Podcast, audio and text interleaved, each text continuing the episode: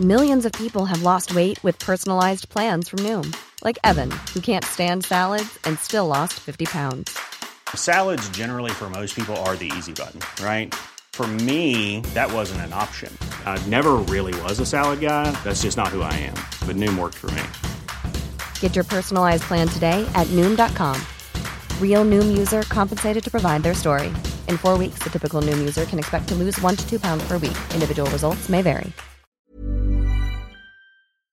Hello, Toasters. Welcome back. Here we are, then, episode two today um, of My Mate Bought a Toaster, series five. Can't believe it, guys. How have we got here? Hmm?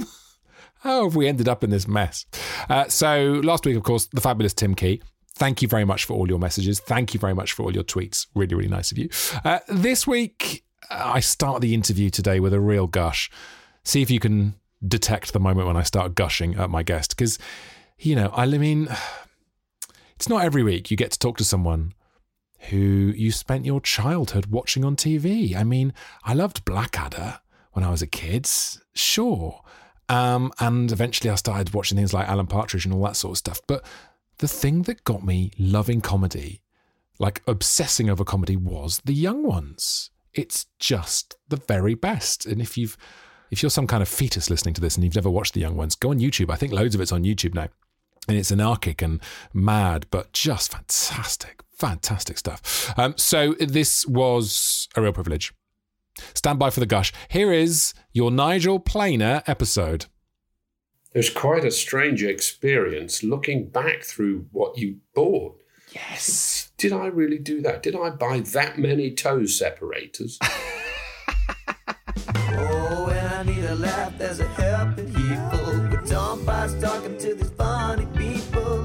He's asking what they're finding, they're telling stories. Can somebody yell out the name of the show, please? It's my mate, water toaster. Oh, oh, it's my mate, water toaster. Yeah, yeah, it's my mate, water toaster. Oh, oh, toaster for my Lord, thank God, toaster.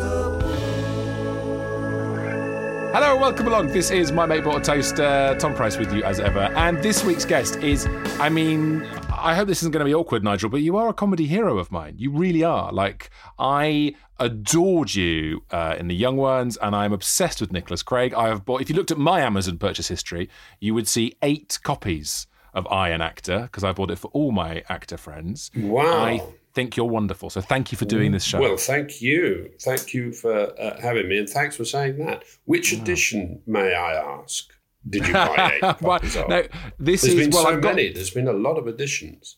I think I got it pre because because didn't Steve Coogan come along Yeah. and write a foreword for it? And I wonder if I've got the Steve- latest edition, yeah, Steve Steve um, uh, wrote a very good foreword. That's it, with foreword by Steve, who who kind of was.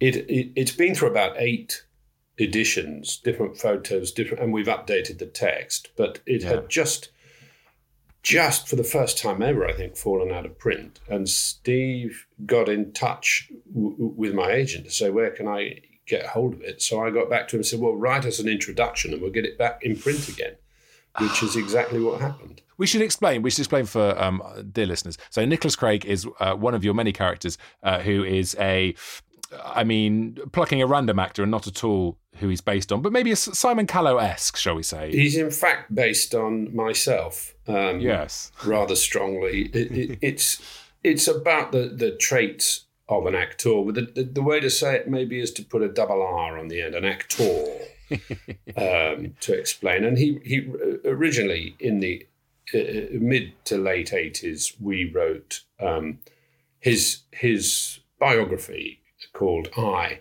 an Actor," um, with the subtitle "Another Great Actor Explores Himself." um, and we've we've done many rewrites since then. We did some telly uh, series three, I think, a series of short programs. You know how to do a gardening program, how to act a gardening pro, how to act to travel. These were his master classes, how to act TV chef. Yeah. Um, yeah. and we did a radio series in the early days too. And then uh, live, he's been out live he used to do award ceremonies, uh, you know, giving away the award for the best comedy play. This was for real. But I, I kind of stopped doing those because it, it, it got a bit scary taking the piss out of, for example, Sir Trevor Nunn or somebody, you know, doing jokes at the expense of when he's sitting two rows in front of you in the audience, not laughing. You don't have that. You don't have that Ricky Gervaisian desire to roast people in their faces because I don't either. I find it excruciating. No, to roast people at all, I find I'm I'm I'm the opposite end from um, from Ricky Gervais. In fact, I've had to with Nicholas Craig. There's a couple of times I've had to apologise to people. I felt it beholden on me to apologise. Really? Yeah, because you you get carried away with taking the piss, you know. Yeah. And and things do need debunking. We all need it, but um, with Nicholas Craig, I feel it's based on me a lot of. You know, it's uh, written in conjunction with Christopher Douglas. He's the he's the writer on it who who writes Ed Reardon and performs Ed Reardon. He comes from an acting background, both his parents and himself. So we were kind of pissing on our own doorstep. The satire is is uh, you know very much based in our own. It's an alter ego from ourselves. Nevertheless, we have insulted a few people quite badly, and I have I, I had to apologise to lovely Tim Pigott Smith once because Really? we we stole a photograph which was a bit out of order. We hung around with a photographer a few feet away where you wouldn't notice him. Yeah. The stage door of the National Theatre. yeah the Nash. And then, as um, great actors came into the stage door, I snuck up behind them and pulled faces to make it look like I thought they were my great mate, unbeknownst to, to the actors. And the, the, the victim on that occasion happened to be Tim Pigott Smith. So I snuck up behind him. I didn't know him. Um, and sort of did a kiss towards his ear kind of thing. And this photo got into the Evening Standard. And it sort of said Tim Pigott Smith is, you know, great mates with this idiot. Or what does he think? I don't know. Anyway, I then met him later and, and was very aware that I owed him an apology. Oh, but it's so ripe for the, the sending out the acting world, and we'll get onto that. We'll dig into that while we while we go through your purchase history, which is uh, what we are here to do. This is my a toaster, and we're going to go into your Amazon account. Now, you have sent me about a billion screenshots of your Amazon uh, history. We're going to go back to 2011, and it seems that the first thing you bought, uh, read and write Hindi script. Yeah, Devnagari script, yeah. Yes. Okay. Why? So what's going on here? Um, I I um, decided to learn Hindi, and I went to class. Yeah. I was at it oh a few years, and I got not like hmm, not like a, a European language, which I'm not bad with. I'm currently learning Spanish online, Right. and and I can speak that. You could say, well, I can say that. I can even read it, and you you, you can make progress quite fast. But with Hindi, it's so complicated. Um, that progress was slow, but I, I really enjoyed the challenge of keeping up with the class and learning. You know, the alphabet's different. It's not just the alphabet's different. It's the whole way of of phrasing things is different. The verbs at the end. Right. I mean, if you did a literal translation, you would say something like, um, "Me, this shop in, new shoes, meat, can I?" Bloody hellfire. That's how your brain has to work. So you'd have to then re-scramble that to say, God. "Can I meet some new shoes in this shop?" and what it means is, "Can I buy some? Do you sell new shoes in this shop?" because they use the word meet in, Yes. in many many different ways. You know, so it's it's complicated. I've only ever done French, bit of Spanish, bit of Italian, uh, and a had a disaster with Latin. But you forget how much those languages are, well, geographically very close to us, you know, not too far away. As soon as you venture out, like my friend was into German, and then you've got nominative, vocative, accusative. Yeah, German and German has a different word order as well, doesn't it? Oh, I, do, I mean, because I think I'm very clever for being able to do a bit of holiday French. But the idea of leaping into this, was there a reason that you decided to, to go into Hindi? Is it just an intellectual kind of pursuit? No, it was a. It was a. I've had a, a long um, fascination with association with Indian culture history. I, I first went there a bit disastrously in 1973 uh, when I was uh, just coming up to 20. Why was it a disaster? Um, I got very sick. Um, I went away. I didn't have any money. I went overland on my own uh, through um, Turkey, Iran, Afghanistan, Pakistan, Yeah. and um, I was away for about six months. The disaster was I didn't tell my parents. What do you mean? Um, Where you were going? Yeah, hang on, that, hang that on, was that was a bad thing to have done. So what did you say to your parents? Did you just disappear? Did you run away? And nothing. Yeah, I, I went. wow. I, my girlfriend at the time, who came, it started in Italy, no, France. Uh, I was on a sort of holiday busking in France. Yeah. I was in, contact, I can't remember, because you can't say I was in contact on phone, because to book an international call in those days, you had to go to the post office, book it, and then come back four days later when it was booked and stand in the queue and then go in a booth and say, Yes, you can speak to uh, France now. I just got a duffel bag and That is extreme gap yearing. a little bit of money, but not really enough, and, and ended up in India. And I got sick. I got as far as Varanasi, and I then came back overland as well. Very sick, lost much weight. I was under, I think it was about seven stone, and I'm six foot three. Bloody hell. That's my height. So- that's that's under half my weight now. Yeah, Wow. well, it's under half my weight now Yeah, too. yeah. And and um, I got very sick. I went to hospital of tropical diseases for a long time, and um, gradually got better. Oh my god. And that was a sort of formative experience, yes, it would be. yes. which. Uh, but I, I had when I got there, I had a. Uh, it's a very cliched thing, but a kind of pull. I didn't want to come back. I came back because I was sick and I knew I couldn't cope. Yeah.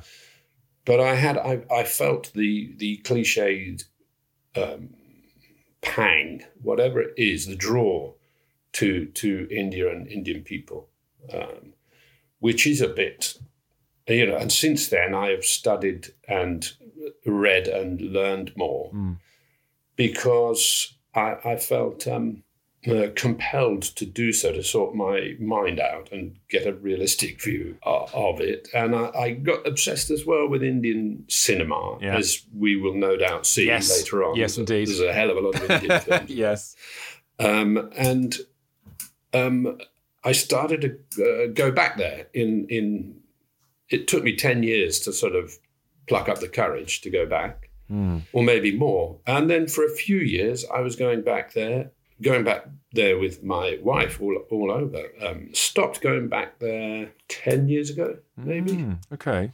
Um, but we, we used to go back every year, and I'd go to various areas and take interest and read uh, Indian history, literature, politics, and uh, got a bit obsessed with it. And then thought, I must. This is ridiculous. I must learn it. I must learn to speak this and read it Yeah. because it would be a great challenge. It would it would feel good. Yeah. And I got a bit of satisfaction from that. By uh, one time, we went back to uh, a place in Rajasthan called Mount Abu, where I had been very sick uh, when I was on the beginning of the journey, really, well, the middle of the journey. And a chap called Mr. Areen had kind of taken me under his wing, saw me every day, made sure I had some breakfast, walked me round the town, told me the legends of each of the of the gods that were all around, but also told me the history of the British. Hmm. Took me to the cantonment where the British graveyards are from 1857. He explained to me a bit of the bitterness towards the British. You know, I got a I got a a, a more rounded picture hmm. from him. Hmm.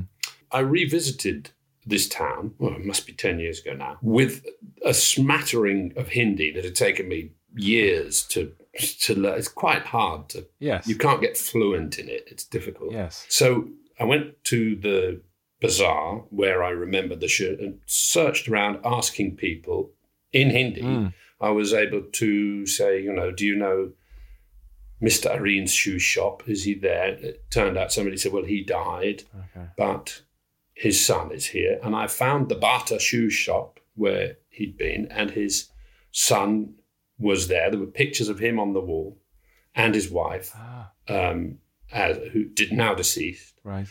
The son said, Yes, I remember you. he would have been five. Yeah. I'm not sure if he did remember me, but um, then the the uncle came. The you know, load of people come to the shop, and I was able to to just about say, you know, your father was very good to me. He was a good man, and I'm very grateful to him because he was, you know, if it hadn't been for him, I think I might have uh, dissolved completely. Do you, do you think you were that ill when you were there? Then it was almost near death. You were that you were that poorly when you had the. Uh, not at that point, I wasn't. Right. But by the time I got home, I was. Yes, I hit the jackpot in um, in the Hospital of Tropical Diseases for malabsorption, where you you. This was my initial comedy routine, actually, in the in the comedy store. The first time I went on my own, not in the double. All act. tragedy leads to comedy. There you go. Yeah, which was about the. I used to just stand up and, and describe the uh, the villi in my gut, which are the little. They're the they're the little sort of wavy bits of seaweed type of thing in, inside your gut that catch the food as it goes down and absorb the vitamins and the nutrients. Ah. And if you have enough bacteria build up and and bad shit going on, It's all blocked. the villi get stuck together and eventually they flatten ah. so that the food falls straight through you, mm. as it were, like a. Anyway, that was my comedy routine. People- and, to, to sort of cap it all, the, the illness I had was called tropical sprue, yeah. which um, people laughed at the time and nobody believed that there would be an illness called sprue. And uh, That's so good. That was your bit. But this is, you know, it was that back then, as it is still today. Any comedian I know, something goes wrong, we all say to each other, "Mate, it's a good Edinburgh show next year." It's it's the way it works. It's the way it works. Yeah, I suppose so. I never got to do a good Edinburgh show, but I suppose I, I you know, Neil the hippie. If you look in the um, opening titles of the young ones, there's a there's a picture of him in the university library, leaning on his his um, the palm of his hand, asleep in, Yeah. the, in the in the university library. And behind him on the wall, it says um, School of African and Asian Studies which is where I, I I went to the School of African and Asian Studies. Um, this is before I went to India. I was already interested in the Eastern cultures, and um, we made Neil a, a failed student at the School of African and Asian Studies, as I was, because I dropped out. I never completed that course. Right. Well, of course, go, but going around uh, India in the seventies, you're going to see a fair few Neils, aren't you? There was a there was a lot of them. Yes, uh, that yeah, and I was a bit of one myself. I mean, again, it's a, a making an alter ego. You base a fair bit of it on your own flaws, rather like that that Neil Innes line. You know, I've suffered making this music. Now it's your turn. um, it's like you know these are my these are my terrible flaws. Mm. Um, and now, now you can go through them. Yeah. You know, now you experience Yeah. them. But that, it is entertaining. People laugh. Oh, You've yeah. got to laugh at your own You have to, shortcomings. and you have to monetize your own shortcomings as well. That's the important. thing. Yeah. Ooh, my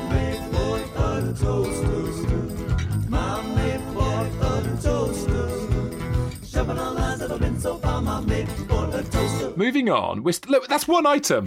Yeah, sorry. That's what you've got. You've sent me about eighty thousand. No, no, not, not, if you could do, if you did that long after each item, we're going to be here till Christmas, which is fine by me. But I suspect you have things to do. Um, third of November, twenty eleven.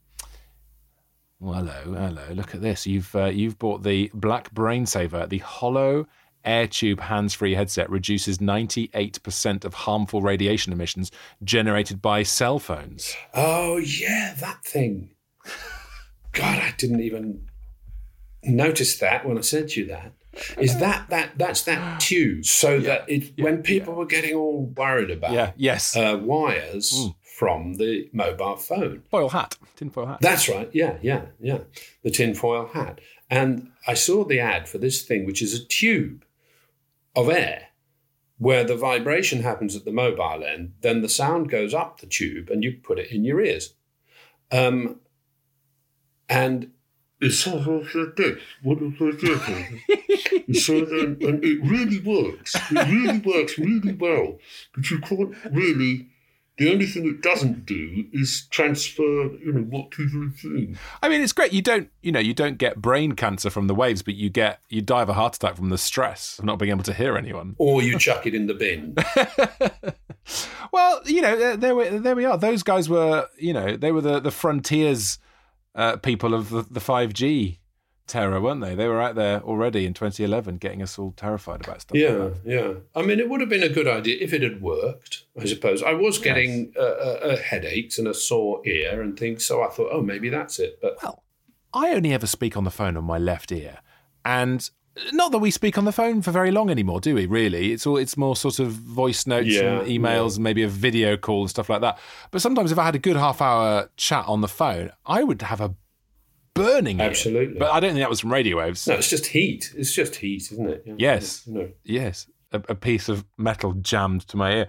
Um, okay, what else have we got in 2011 before we move on a year? Uh, we've got The Big Lebowski, brilliant stuff. Um, the Life and Loves of a She Devil by Fay Weldon and She Devil the DVD. Any reason you've gone for both those in July 2011? Yes, there is. I um, am the writer of a stage musical based on She Devil. Oh. I uh, I'm a friend of Fay Weldon's, and we got talking one weekend, uh, and I thought I, I worked a lot in musical theatre at the time, and I thought this would make a great musical. And Give us the nutshell of the what, what, what's the She Devil the She story? Devil story is a woman who has a, a husband uh, who is unfaithful with Mary Fisher, who is in, in the original version is a sort of uh, romantic fiction novelist, very very successful, thin, beautiful. Uh, in our version, we've updated her. She's like an influencer. She's uh, Yes. she's everything. She's got more followers than anybody. She's perfect, and she's sort of gorgeous, and everybody worships her. And Yeah. Ruth, who is our protagonist, is not. She's kind of lumpen and uh, self, um, you know, self-deprecating and miserable. And her husband is an accountant, a rather sort of he's he's he's a sort of boring man who thinks he's incredibly interesting, and he's worst. They're the he moves in with Mary Fisher. He has an affair with Mary Fisher, and Wow. says you're a and and you're you're a, at some point he comes up with the thing you're just you're so awful. He's horrible to his wife. He says you're you're just you know how can you expect me? I mean what do you expect to stay with someone like you? He's he's really horrible. And says you're like a devil. You're like a she devil. And she says well if i'm a devil right i'm and she summons the devil and takes revenge on not just him and Mary Fisher, but basically the whole world, the church, politics, everything. She wreaks destruction on everything and you uh, embezzles all his money, gets him put in prison. And this is the dream. the, the, yeah, and then spends all the money on plastic surgery to make her look like Mary Fisher, and then becomes Mary, gets more followers than Mary Fisher. In the meantime, Mary Fisher, she dumps her children on Mary Fisher and her husband. So she says goodbye to the children. Why should I just love? Why should I be the woman who, who um, sits around being the receptacle and do, you know cleaning everyone's mess. I'm not going to do it anymore. I'm I'm going to do what I want. She shags yeah. anything she wants.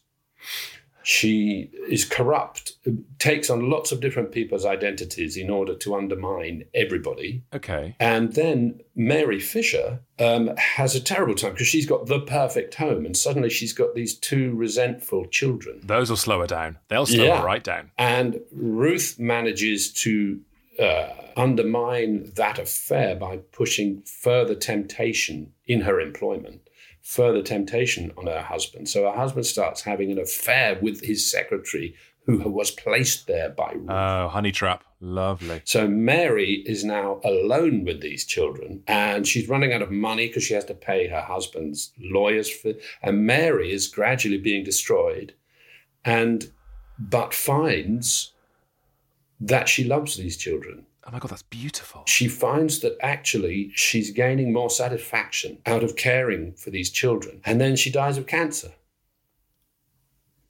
Oh fucking hell! What? Sorry about that. That's fucking the story. hell! What? What? I was really on board then. I was even writing down she devil Faye. Well done. Bloody hell! Then she dies. Yeah, that's- because the that's- end that's- is pretty dark. It's dark in the book and it's dark in our show. I wonder how many of my listeners were just gravitating towards getting the book on Amazon and just went, "Yeah, you're all right." Yeah, Uh, no, all but it's beautiful, especially in our musical. yeah. Um, the music has been written by Hannah Jane Fox and um, Andrew Holdsworth. And it's Right. absolutely, it's not like, you know, a musical. Hey, we're off to see a musical. There's jolly bits. Yeah, yeah, yeah, yeah. But it's more like, well, Hannah worked in, in We Will Rock You. Uh, she was the, the original Scaramouche. The music is big and inspiring and sort of, oof, it gets, Yeah. there's, there's one song at the end when they're both, one of them's having plastic surgery, one of them's uh, in for cancer, and they're both in hospital beds. And they sing a song where where they're put under with morphine and they they it's a duet and they sing I am 5 they remember their childhood I am 5 and I am skipping I am 5 and it gradually they become more separated and you realize they're they're both possible destinies of the same person really Oh wow. it doesn't matter Bloody hell. and it's it it absolutely it absolutely pulls your insides out listening to some of this music it's beautiful I tell you what's connecting with me thinking about that story. It's quite timely. Is and maybe you have this as well. I I do my job as an actor, as a as a comedian, podcaster. There's always people doing better, and you can get ti you can get so tied up in knots looking at people's better Twitter numbers, better podcast numbers, Oh, better this, God, that, yes, I know the and you, yeah. right, okay. And I've got these. I am. I'm the luckiest man in the world. I've got these two beautiful boys, and often I will find myself staring at my fucking phone, which I want to smash to pieces. And I say it every week on the podcast, and I still haven't done it, guys. Um, and I'm looking at all these things, and I, I'm peering into a world uh, of, of resentment and jealousy. And yet, in front of me is the best thing that anyone could ever ask for. So, what you, that story really kind of struck me halfway through. Ah, that's great. And how do you how do you cope with the thing I've just alluded to with with the career stuff? Have you always been because I've I, my my acting friends especially are divided into people who genuinely don't mind, genuinely take pleasure in other people's success, and then the rest of us who get bitter and twisted. How how do you, do you have do you have mechanisms for it? Do you swallow it? Do you sort of let it go? What what's your way of dealing with it? Ooh. Yeah, both of those. I sometimes I do. Sometimes I'm surprised by how good I am at it, and then Yeah. the rest of the time, uh, I'm I'm just so sort of snidey and and yeah, bitter and twisted. I don't know. I, I, I met um, Richard E. Grant once, and we were talking because he'd just written a book. I'd just written a book, and somebody for example, Adrian Edmondson, or, or, you know somebody who I might feel that I was in competition with. It might not have been Ade. It might have been somebody else. Had also written a book, and this unknown Adrian example person's book was doing a lot better than Richard E's or mine. Right. Oh right, okay. Well, at least he was beating Richard E as well. and I was saying, yeah, well, he's done the he's done the the book, and uh, you know, it, it's not that brilliant, but he's had a good attempt, and there's, the plot line's actually quite good. Or, or you know, I said something generous, and Richard E went, "My God, you're you're good. That's um, amazing. You know, you um, how do you manage that? Uh, you know, I could do with some of that." And I surprised Yeah. myself because I hadn't realized I hadn't ever thought of myself as being in any way generous spirited. uh, maybe it's, It's- it's- something you learn as you get older. I think I am more generous now. I mean, I'm quite old now. Nonsense, nonsense. I think I'm better than I was. I think I'm better than I was. But um, hilarious that you should say that to Withnail and expect him to be generous. For goodness sake, of course, Withnail would be furious. Find us on Twitter and Instagram. At ToasterPod is the name we're trying to jam. It's simple like a Sony filled with cheese and ham. At ToasterPod, at ToasterPod, at ToasterPod, I swear it's not a scam. I think. Millions of people have lost weight with personalized plans from Noom, like Evan, who can't stand salads and still lost 50 pounds. Salads, generally, for most people, are the easy button, right? For me, that wasn't an option. I never really was a salad guy. That's just not who I am. But Noom worked for me. Get your personalized plan today at Noom.com. Real Noom user compensated to provide their story. In four weeks, the typical Noom user can expect to lose one to two pounds per week. Individual results may vary. When you're ready to pop the question, the last thing you want to do is second guess the ring. At Bluenile.com, you can design a one of a kind ring with the ease and convenience of shopping online. Choose your diamond and setting. When you find the one, you'll get it delivered right to your door. Go to Bluenile.com and use promo code LISTEN to get $50 off your purchase of $500 or more. That's code LISTEN at Bluenile.com for $50 off your purchase. Bluenile.com code LISTEN. Listen, I, I moving on. Final thing of 2011. I can't believe we're still only on 2011. Uh, we should mention it. We mentioned it briefly, but I want to allude to it because I've been lucky enough to act in this twice, and it is one of my favourite things. Uh, certainly in radio that I've done, and that's Ed Reardon's week. Worth saying, Chris Ah. Douglas is a genius. The whole thing is magnificent. Yes, and as you can see from my um, um, uh, Amazon list there, I Yeah. bought something like five series at once. You went for it. I went, You went for, for it. it, yeah. and that's Yeah. because uh, Christopher and I worked for years together daily on Hmm. on Nicholas Craig. He ended up directing the TV, co-directing the TV, directing the one-man show. You know, he was the Nicholas Craig is a is a we, not an I. It just happens Right. that I'm the performer. It's a it's a jointly owned project.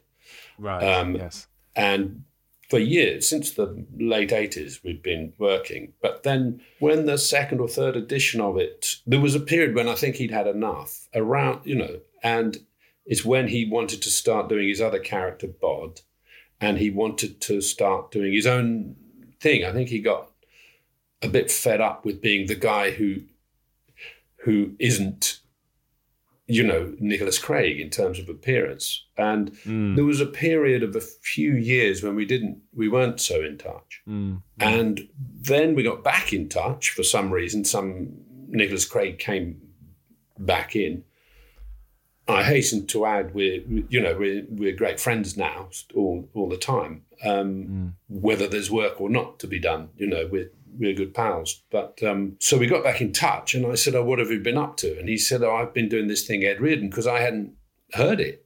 And, and I thought Mm. Jesus I better catch up with this. So I bought as much of it as I could and listened to it all in one go. Isn't it brilliant as well? The, sto- the story of Ed. I mean, in, a way, it's the writer version of Nicholas Craig. It is exactly almost- that. Yes, Yeah. it's exactly Yeah. the Yeah. writer version of Nicholas Craig, and he sums up exactly what you were just talking about: the bitterness, self-aggrandizement, Yes, and yes, yes. envy, and just general sort of malfeasance of the of the writer, of almost every writer you've ever met. Um, all right, we're going to skip ahead. Uh, let's now go, Nigel, to uh, late 2012. This is probably a Christmas present. You've got Connect 4 Classic. I just wanted to take a moment to say how much I love Connect 4. I was playing it with my Oh, kids the other day. Great game. Isn't it the best? And that is um, not so much a Christmas present as a something you can play with dad.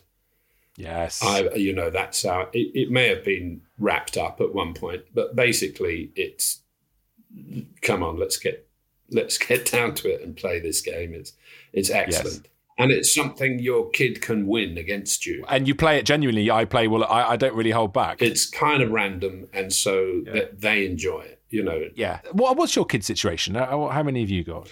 I've got it's complicated. Oh, right, okay, fine. I've All got right. two sons Yes. two stepchildren, uh-huh. seven step grandchildren. And one on the way great grandchild and one existing great grandchild. Many, many, many, many birthdays. Yeah, oh, yeah, a oh my lot. goodness.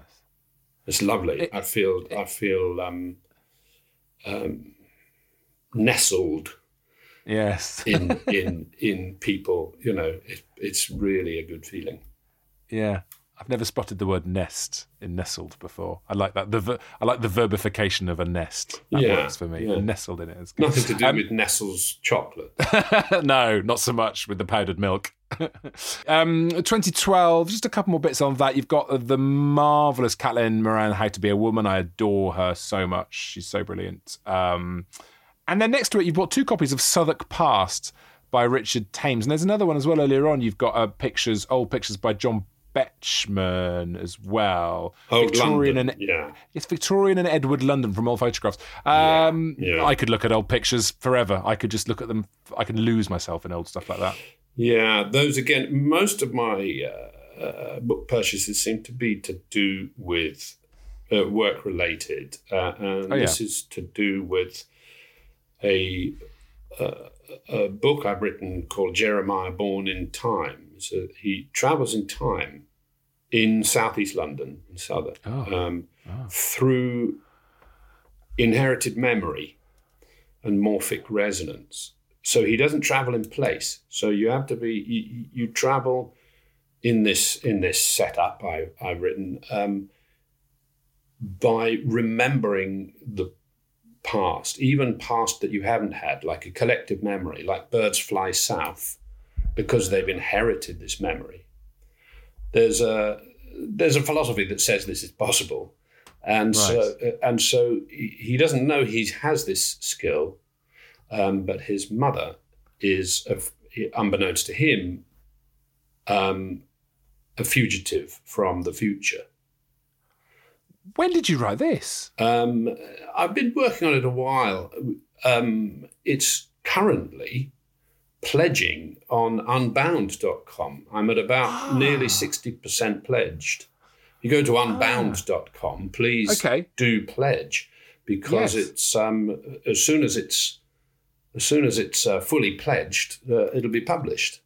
A- Unbound.com is brilliant. Yeah. Yes, okay, yes. It's it. a funny book. I mean, it's a comedy book inspired by. It's a sort of in the territory of Blackadder because the history is pretty accurate. Right. It, it Yeah. it's actually quite uh, well researched, as you see from those books. Um, Yes. And but it's also it's in the realm of Terry Pratchett without the fantasy magic, other than the fact that they can travel in time. Um, yes. it it's it's kind of the you know the sort of pedantic comedy of a Terry Pratchett book. Um, Yes. it's it's it's got that kind of even in the future they're having residents association meetings and and sort of saying no well I think we should look at Article 14 because it says the steam doors won't be um, and so it's it's it's kind of irritating comedy uh, takes place in the same place, obviously, in 1910, in 2019, and in 2121. And also, he goes back to an unspecified place, uh, uh, possibly pre or post Roman, in the same place. I'm obsessed with time travel. Basically, time Oh, yeah. travel and ghosts. Oh, I love time travel. Have you read the Jack Finney uh, novel, Time and Again? Oh, no, somebody uh, uh, uh, recommended me that the other day. Yes, you must. You must. It's quite old now, but it's about a guy who goes back to New York in the 1890s. And um, so who was it? David Quantick, to uh, to slightly name drop, recommended it on um, Twitter to me, and it is like he said to me. He said to me, "It'll go through you like a knife through butter, and stay." He said something like, "It'll stay with you forever." And weirdly, because at the time you read it, you think that was excellent, and I think about it all the time. It's, it's Really? yeah. How, what's he called? David Finney. I'm writing it down. Uh, Jack Finney, Jack F. I F I double N E Y, Yeah. uh, time and again. It is. It, Yeah, it's I have yeah, heard it's just a simple time travel novel, and you, you should read it. Yeah, it's it's and really good. yeah, Quantick is usually worth listening to. He knows what he's talking about. He does. Um, so, so uh, Nigel, the book, the book is on Unbound. What's the book called? So we can we can look. Jeremiah Born in Time. Jeremiah Born in Time. Very nice. Good plug. Okay, fine. All right, listen, let's move on. Uh, racing through your Amazon purchase history here, we have got a lot of, li- like, as you hinted earlier on, lots of Indian stuff, um, Bollywood things. Um, we've got um, putty buddies, earplugs. We've got some earplugs. Are you a, are you a sound sensitive man? Uh, I am a sound sensitive man, and I use them on on um, on aeroplanes. And I, instead of getting those very expensive head, you know, sound reducing headphones, which cost a fortune and are very bulky, shove a couple of putty buddies in. You're done. Um, you same effect. Yeah, yeah, yeah. Fine. For you can still watch the videos on the plane. Um, uh, but what I got them for initially was I used to, before the lockdown, I'm a swimmer and I used to go swimming very often. ah, And if you swim a lot, you can get glue ear Oh, quite easily. You get water in your Yeah. ear and it's really a nuisance and stops you swimming. yes. And so I used to put the putty buddies in uh, for swimming. They're, they're a swimming aid. I see. Do you still go swimming now? You still a swimmer? I haven't been s- since the lockdown. I was I Okay. used to go sort of two or three times a week, but I haven't been since the lockdown. Just haven't haven't had the kind of courage, confidence to do so. But as soon as I feel, uh, you know, that we're beyond the the, the virus enough, I, I really miss it. I would love to go back. Mm. Were you like a, a wild swimming Hampstead Heath vibe or just a normal Lido pool sitch? definitely not a wild swimming. I tried it once in a in a river. yes. uh, uh, where one of the guests, it was at a, a house party, one of the guests swam along and gashed the whole of her thigh open and something underneath. And you always think, I'm swimming away. What if somebody's just dropped a Ford Anglia Yeah. down here? I'm going to scrape my stomach over it. Oh, Yeah. oh, Yeah. oh my days, this is so embarrassing. I don't remember buying all these silly little strange things. I swear on my life, I was forced by my wife with an ABBA penknife that I bought on ABBA. Wait, wait a minute. This is 2016 now, Nigel. Uh, shooting the actor Simon Callow. Oh, yes. Um, you've got two copies, one for Nigel Planer and one for a man called Adrian Edmondson. Did I? Yes, you did. That wasn't that nice. You what a lovely man, confirming what a lovely man you are. And his, Oh, weirdly, his was more expensive. That's weird. A lot more expensive. What- How Oh, much? no, more? yours was si- no, not a lot more. Yours was six pounds forty-seven, and on the same date, seventh of July, his was six pounds seventy-seven. So thirty p. That's weird, isn't it? Weird. Very Yeah, weird. get him to pay you that back. It's a magnificent book by Simon Callow. Right. It's it's very funny. Sometimes one thinks unintentionally, or maybe he's intentional. You're never quite sure with Simon. Mm. It's about his shooting of a film in Eastern Europe by some famous uh, Milos Goshta Pinkachenko. I can't remember the name of the director. Very famous Eastern European director. Right. And Simon's kept a journal, Oh, dream. and he had a bad time on this film. It wasn't his favorite thing. That's why he's called it shooting the actor. Mm-hmm. It's like this is how bad it, it can get mm-hmm. for actors. Mm-hmm. So there's a lot of Simon type actor moaning. It's just it sounds like a green room moan. Uh, but being Simon, he's cleverer than that. Mm. He's he's allowed the director to interject and res- respond. Oh, that's clever. and the director replies and and and it's it's just it's actually a brilliant book That's like on a TripAdvisor review when, uh, when the owner of the cottage has a right of reply underneath you slagging it off. in a way it's very interesting what it throws up but the but the director is very mysterious cryptic and occasionally he'll do something like uh, Simon has a go about about you know shooting the horse that he had to get on from the wrong angle or something you know some actor thing which may have been a valid complaint on the day, you don't know. And the director will give you an 18th century dictionary definition of the word hysteria. and that's his entire response. or he'll, he, you know, he'll give you a little incident, rather like a Julian Barnes novel. He'll give you a little incident that happened in 19th century Poland a- uh, about some guns that were stolen. Yeah, yeah. And you're thinking, how does this? How does that respond to what Simon said? What's the? Where's the cryptic clue Yeah, to this? Yeah. and it's like Simon takes you into this other world. It's a it's an absolutely brilliant book. That's fantastic. And I think Adrian and I were writing.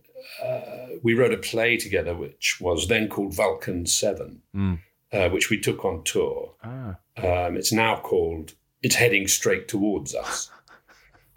um, and it's about two actors stuck in a caravan on the side of a volcano in Iceland Oh, great. um, with a runner. Um, and they're stuck there. The, the, the bridge back to the main part of the set collapses. And they're stuck. There's an avalanche. It's, it's a very funny play. We took it on tour and we've now rewritten it. We were hoping it was nearly in the West End with Samuel West and Tony Gardner playing the two hell, actors, which would have been oh, that we did a reading the day before the lockdowns, and they were just the you know two favourite actors Yes. being brilliant. yes. Um, but we'll see what happens to it. But it's a very funny play, and at the time we were.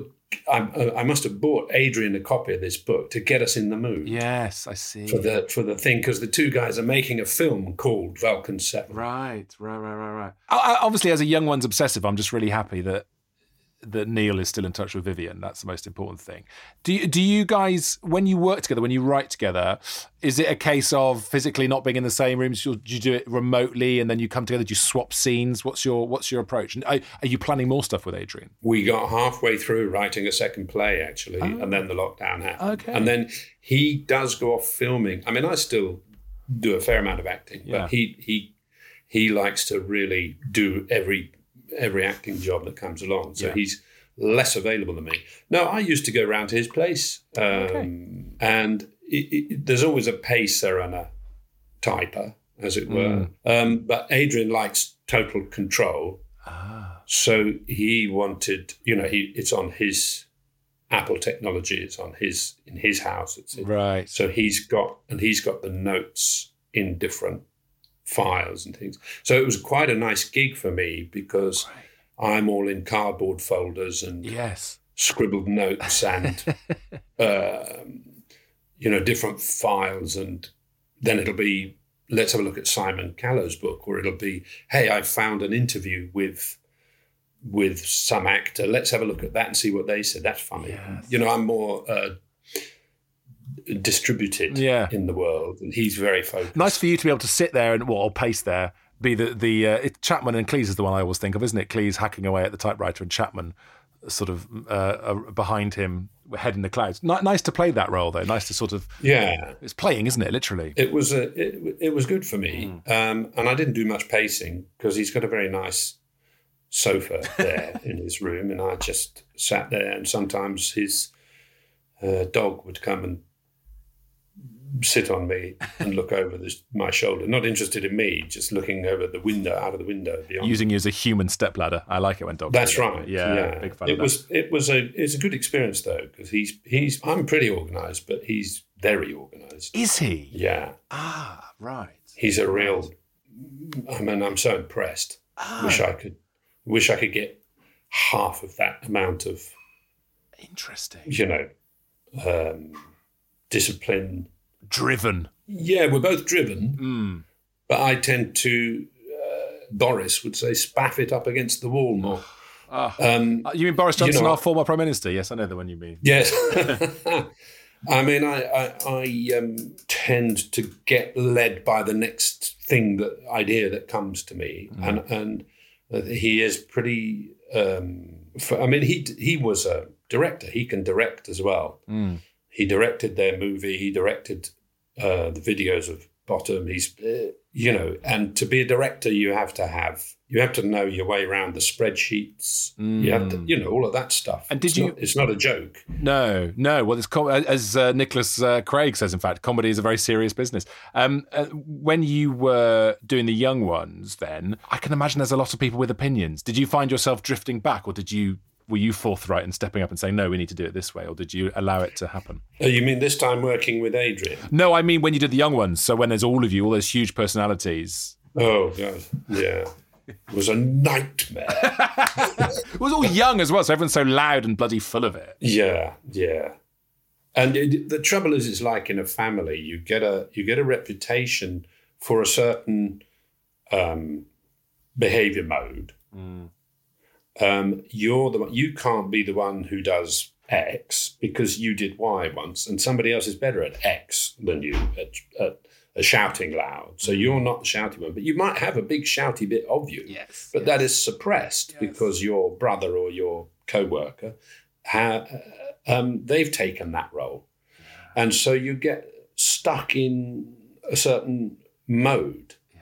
And what was quite refreshing working with Adrian this time is there were vestiges of those old roles that came up. But because we're grown ups now, we managed to sort of dissipate a lot of that. And so I felt I had, for instance, working with him this time, I felt I had more of a voice. He listened to me this time, Yeah. which I don't remember a lot of that going on No. uh, in, in the young ones' days, because there was such a scrabble for for having the, the you know the voice. I think my role was to be pedantic, annoying, and finicky, and just grind everything to a halt Yeah. Okay. Right. Right. Right. until I got my point. And, and I think they found that pretty annoying. Patreon, Patreon, patreon.com forward slash toasterpod. All right, listen, let's move on. We're getting towards the end now. Uh, we are, where are we now? We're in 20, but a bit of a 17. I'm going to quickly stop off on this one before we leap into more recent purchases. Uh, Nigel, 15th of December 2017, someone's been Christmas shopping. They have bought some gel toe spreaders. Wow, that's going to look lovely under the tree, isn't it? What a lovely Christmas present. that is. Yes. I think you'll find if you scroll through a load of the purchases that that's not the only toe spreader purchase. I think there's quite a few. Um, Yes. I had a yes. I don't use them anymore. I them. I've I've given them up. I I promise. But you know, for a while, the the idea is you stop the carbuncles happening, and Mm. it gets you. They're meant to make you walk better, and for a few years, I used them, and they get used up quite quickly because they go a bit. Yeah, they go a bit. that's a tr- that's a tricky wash in the in the in the understairs sink. What, what, what are you They're- doing They're not nice, really. So you chuck them away and get some more. Right. but in the end, I felt that I was better doing toe exercises Oh my god, I love it. There's so I many. Look, yes, do yes, yes, every yes. day. I, I instead I do these toe exercises, which feels a better way around it. Hang on, how, wh- why? Why do you need to do toe exercises? Does it? Because toes affect everything, don't they? They're tiny. But if someone was to take one toe off me now, I'd never walk the same again. Yeah, balance. It's to do with balance. I, I had a, a lot of back trouble, and then I I uh, more recently I, I fell and in, in an annoying way when you're not wearing wide enough shoes and your toes are compromised in the toe of the shoe and you've maybe got a bit of pins and needles and you get out you do a dangerous thing mm. like getting out of an armchair mm. you know something as risky as that A stunt, a stunt. And- yeah, yeah. Yes, something like yeah, standing up out of an armchair, and the and the foot, because the toes are not spread and doing their work, mm. The toes fold under, so the foot folds under, so the whole of you falls over and breaks your ankle, Yeah, and all because of the toes. which is what happened to me. All because of those little that those outer toes not being spread enough. So pointy shoes. Yeah. You won't find me having bought any pointy shoes in there. yeah, I could. uh, It's a, Wide-toed shoes. did, you're not not you're not a winkle pickerer. Did uh, Definitely did you not. break your ankle? I did, yeah. I it- not um, what do they call it? Fracture. Uh, a couple of small fractures on the ankle. This is a bastard thing. It was. Yeah, I'm sorry to. I'm not laughing at that, but the description of the toes, it was like I was back in the comedy store watching the watching your character talk about the gut problem. I mean, it was you know, there's, there's Yeah. comedy mileage in talking in detail at length about physical ailments. About really boring things. Yes. Welcome to the show. uh, all right, listen. Here's what we're going to do, Nigel. Uh, we are going to leap into the present. Right, we're going to see what's going on at the moment. So um, we've got a lot of eyeglasses straps. Excellent. A lot of these. Yes. Blimey, now I can see you you wearing some right now. Um, nothing worse than losing spectacles. Yeah. It, it, you've got to have you've got to have the thing, and I wear them out. And those ones I got are one of those purchases. If you'll see, there's one lot that look really cool and, and sort of multicolored, and they're great. Tim Wonnacott, They yeah, look- bargain hunt type, yeah. They're all kind of multicolored Yes, yes, uh, yes, yes. patterns and things like that. Yeah. Mm. Very nice. But they don't bloody work. Oh fuck. Ah. the glasses fall out of them. So you go back to the boring one with the thick, heavy grommet that you can shove the glasses so they Yeah. don't fall out. yeah. Um, but yeah, I know it looks like you're some old auntie, whatever, with a with a glasses over your neck. But it's better than losing them every time. Well, the other option is to do what my in-laws have done, which is to buy 450, and I'm not ex- exaggerating here, uh, pairs of spectacles. So they're just everywhere. Literally at any point you can reach out. Much like a, a baby in a cot looking for dummies. There's dummies everywhere. There's just you go in their house. There's just glasses everywhere. That's one option. I bet you if I did that, like biros, Yeah. they would accumulate in some place that I cannot find. I could work, I bet you I could make that not happen. and even though I bought them, I'd be sitting down and going, I'm sure there was a pair here, but there isn't. And many years in the future, you should put this in your time travel novel. Someone will look under the sofa and find evidence of glasses. Find 450 pairs of glasses. Who was this bifocal man? Um, look, and then we've got a lo- lovely bit of dom- domesticity here for Nigel Planer. 13th of January 2021, and the Ability Superstore long handled sponge. A, a sponge with a handle. That's evolution right there, isn't it? It, it's bloody good. Oh. if you need, you know, it, I think this was around the time. No, when was that? Twenty one. A year ago, pretty much to the day where we are now. This is January so 21. It's not when I. It's not when I broke my ankle. right. It's having an itchy back, and Oh. you know you can. There's all sorts of things you can do with a long handled sponge. You can clean your back. You can scratch your back. Oh. With a dry sponge. Yeah. Yeah. Yeah, it's a it's a very good thing to have. Absolutely. Anything actually with a long handle. I, my dustpan and brush is a stand-up long-handled dustpan and brush. Mm-hmm. Um, I've got grabby sticks, Yes. So you can a long-handled grabby stick where you can pick something up. I don't like because of my back. I don't like things at ankle height. No, no, I completely agree. I completely agree. I've got a bad back as well, and it's a plate pain. Um, it's always good to uh, to finish on a, a high high energy, quite literally. Um, the SAS Go Hydro Hydration Energy Drink tablets, uh, which Ah, yeah, bloody loads of them. I think you know, you spent fifty five pounds on energy drink tablets, two packs of twenty tablets. So they're they're not cheap. Oh, that's embarrassing. Good. Love to end on an embarrassing moment. What's going on here, please? This is April. 55 quid. I, ju- I didn't think, wow, God, that's a terrible thing. um, well, it, I'm certainly not getting those tablets because I do so much exercise.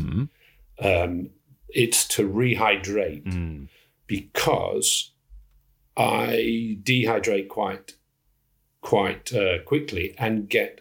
Uh, I had some back operations Right. years ago, and I find I get cramp Yes. down the nerve damage part of the leg. I get cramp. This has been like a medical hour, hasn't it? Well, This is what reveals. This is what it reveals. It's all. I love it. It's all medical stuff. It's all symptoms. Everything. Yeah, uh, exactly. I let it's hello and welcome to this week's episode of the symptoms. The symptoms. Yeah. But but so you so you de uh you get dehydrated easily, and those bad boys step in and and fix that for you. I, I must have bought that without even noticing that price because that's a ridiculous price. Fifty-five quid. Tell you what though, could have done with that in India in the seventies, couldn't you? Gone full circle. Absolutely. We've gone full circle. We've done it. It's the Yeah. it's the My Mate Bought a Toaster dream when the last item tenuously relates to the first item. Yeah. structure. Listen, uh, this has been a delight for me, at least, Nigel. I hope you've enjoyed it as well. Been so much fun looking through uh, all the stuff you've bought. Thanks, Tom. Especially 55 quid on tablets. Impressed with that. Before you go, we should say you've got a fantastic podcast. Nicholas Craig has got a podcast out now. Let's do a absolute massive plug for that, please. It's a six part sitcom. Podcom is what Nicholas Craig calls Yeah. it. Um, and he is sitting there not knowing really how to work the technology. Um, and he's decided that unlike anybody he can think of, he's going to write a memoir, which is um, which actors never do. Mm. No, they don't. He, he Yes. um, and he he's uh, yeah, he's, it's about twenty minutes long, and he gets into he's trying to talk about um, how marvelous it is being an actor, but because he's sitting in the in the in the front room with a microphone and a laptop.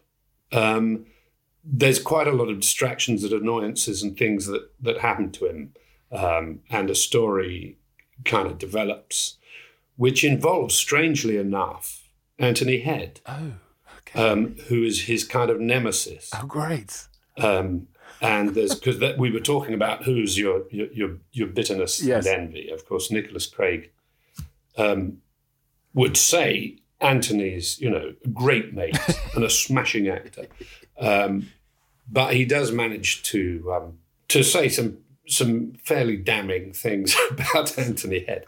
Anyway, um, Anthony has very graciously uh, is a guest appearance in in the podcast. Excellent. Um, and there's a little bit of uh, sort of animosity between them. Oh, delightful. Is this is he in the first episode? Is he in from the beginning, or is he? No, he's not in the Right, first okay. episode. It's a it's a slow oh, burn. Oh, it's a slow build to to how Nicholas gets himself in quite a lot of shit. Wonderful. Fantastic. What's it called, please? It's called I an Actor, a podcast. I, an actor, a podcast. By the time you're listening to this, if that starts at the end of this week, by the time this podcast that you're listening to comes out, there'll be plenty of episodes already available. So, I, an actor, a podcast. oh, that's great. It's Yeah, out now. I an Actor, the podcast. Go and have a listen. Yeah. Uh, Nigel Planer, thank you so much for joining me. Uh, that was wonderful. I loved that. Marvelous, Brilliant, brilliant, good brilliant. fun, lovely to speak to You you. too. Take Thanks, care. Tom. Cheers. Cheers. Bye, bye, bye, bye, bye. Nigel Planer on My Mate Bought a Toaster, or this week, as I think we'll call it, My Mate Bought a Toast Spreader. So it's a better title, not going to lie. Uh, listen, guys, thanks for listening. Thanks for all your lovely messages. Thanks for all your ratings and reviews and subscriptions. I know it's mad. I go on about it all the time, uh, but apparently it helps with the algorithms. That's what the boffins tell me. Um, so any likes and all that business, it does make a difference. Thanks for listening. Thanks for all your lovely tweets. Next week, well, I'm thinking about getting the author Beth Morrey on the show. Her second novel, Em and Me, has just come out. It's very, very good. She is very interesting person, very funny, and she's also my wife.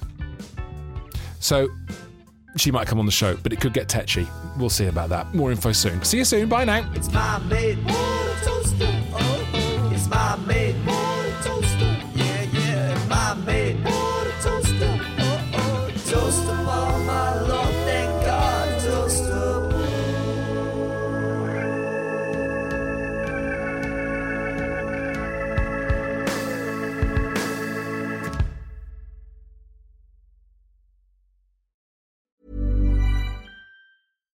Hi, I'm Daniel, founder of Pretty Litter. Cats and cat owners deserve better than any old fashioned litter. That's why I teamed up with scientists and veterinarians to create Pretty Litter. Its innovative crystal formula has superior odor control and weighs up to 80% less than clay litter. Pretty Litter even monitors health by changing colors to help detect early signs of potential illness. It's the world's smartest kitty litter. Go to prettylitter.com and use code ACAST for 20% off your first order and a free cat toy. Terms and conditions apply. See site for details.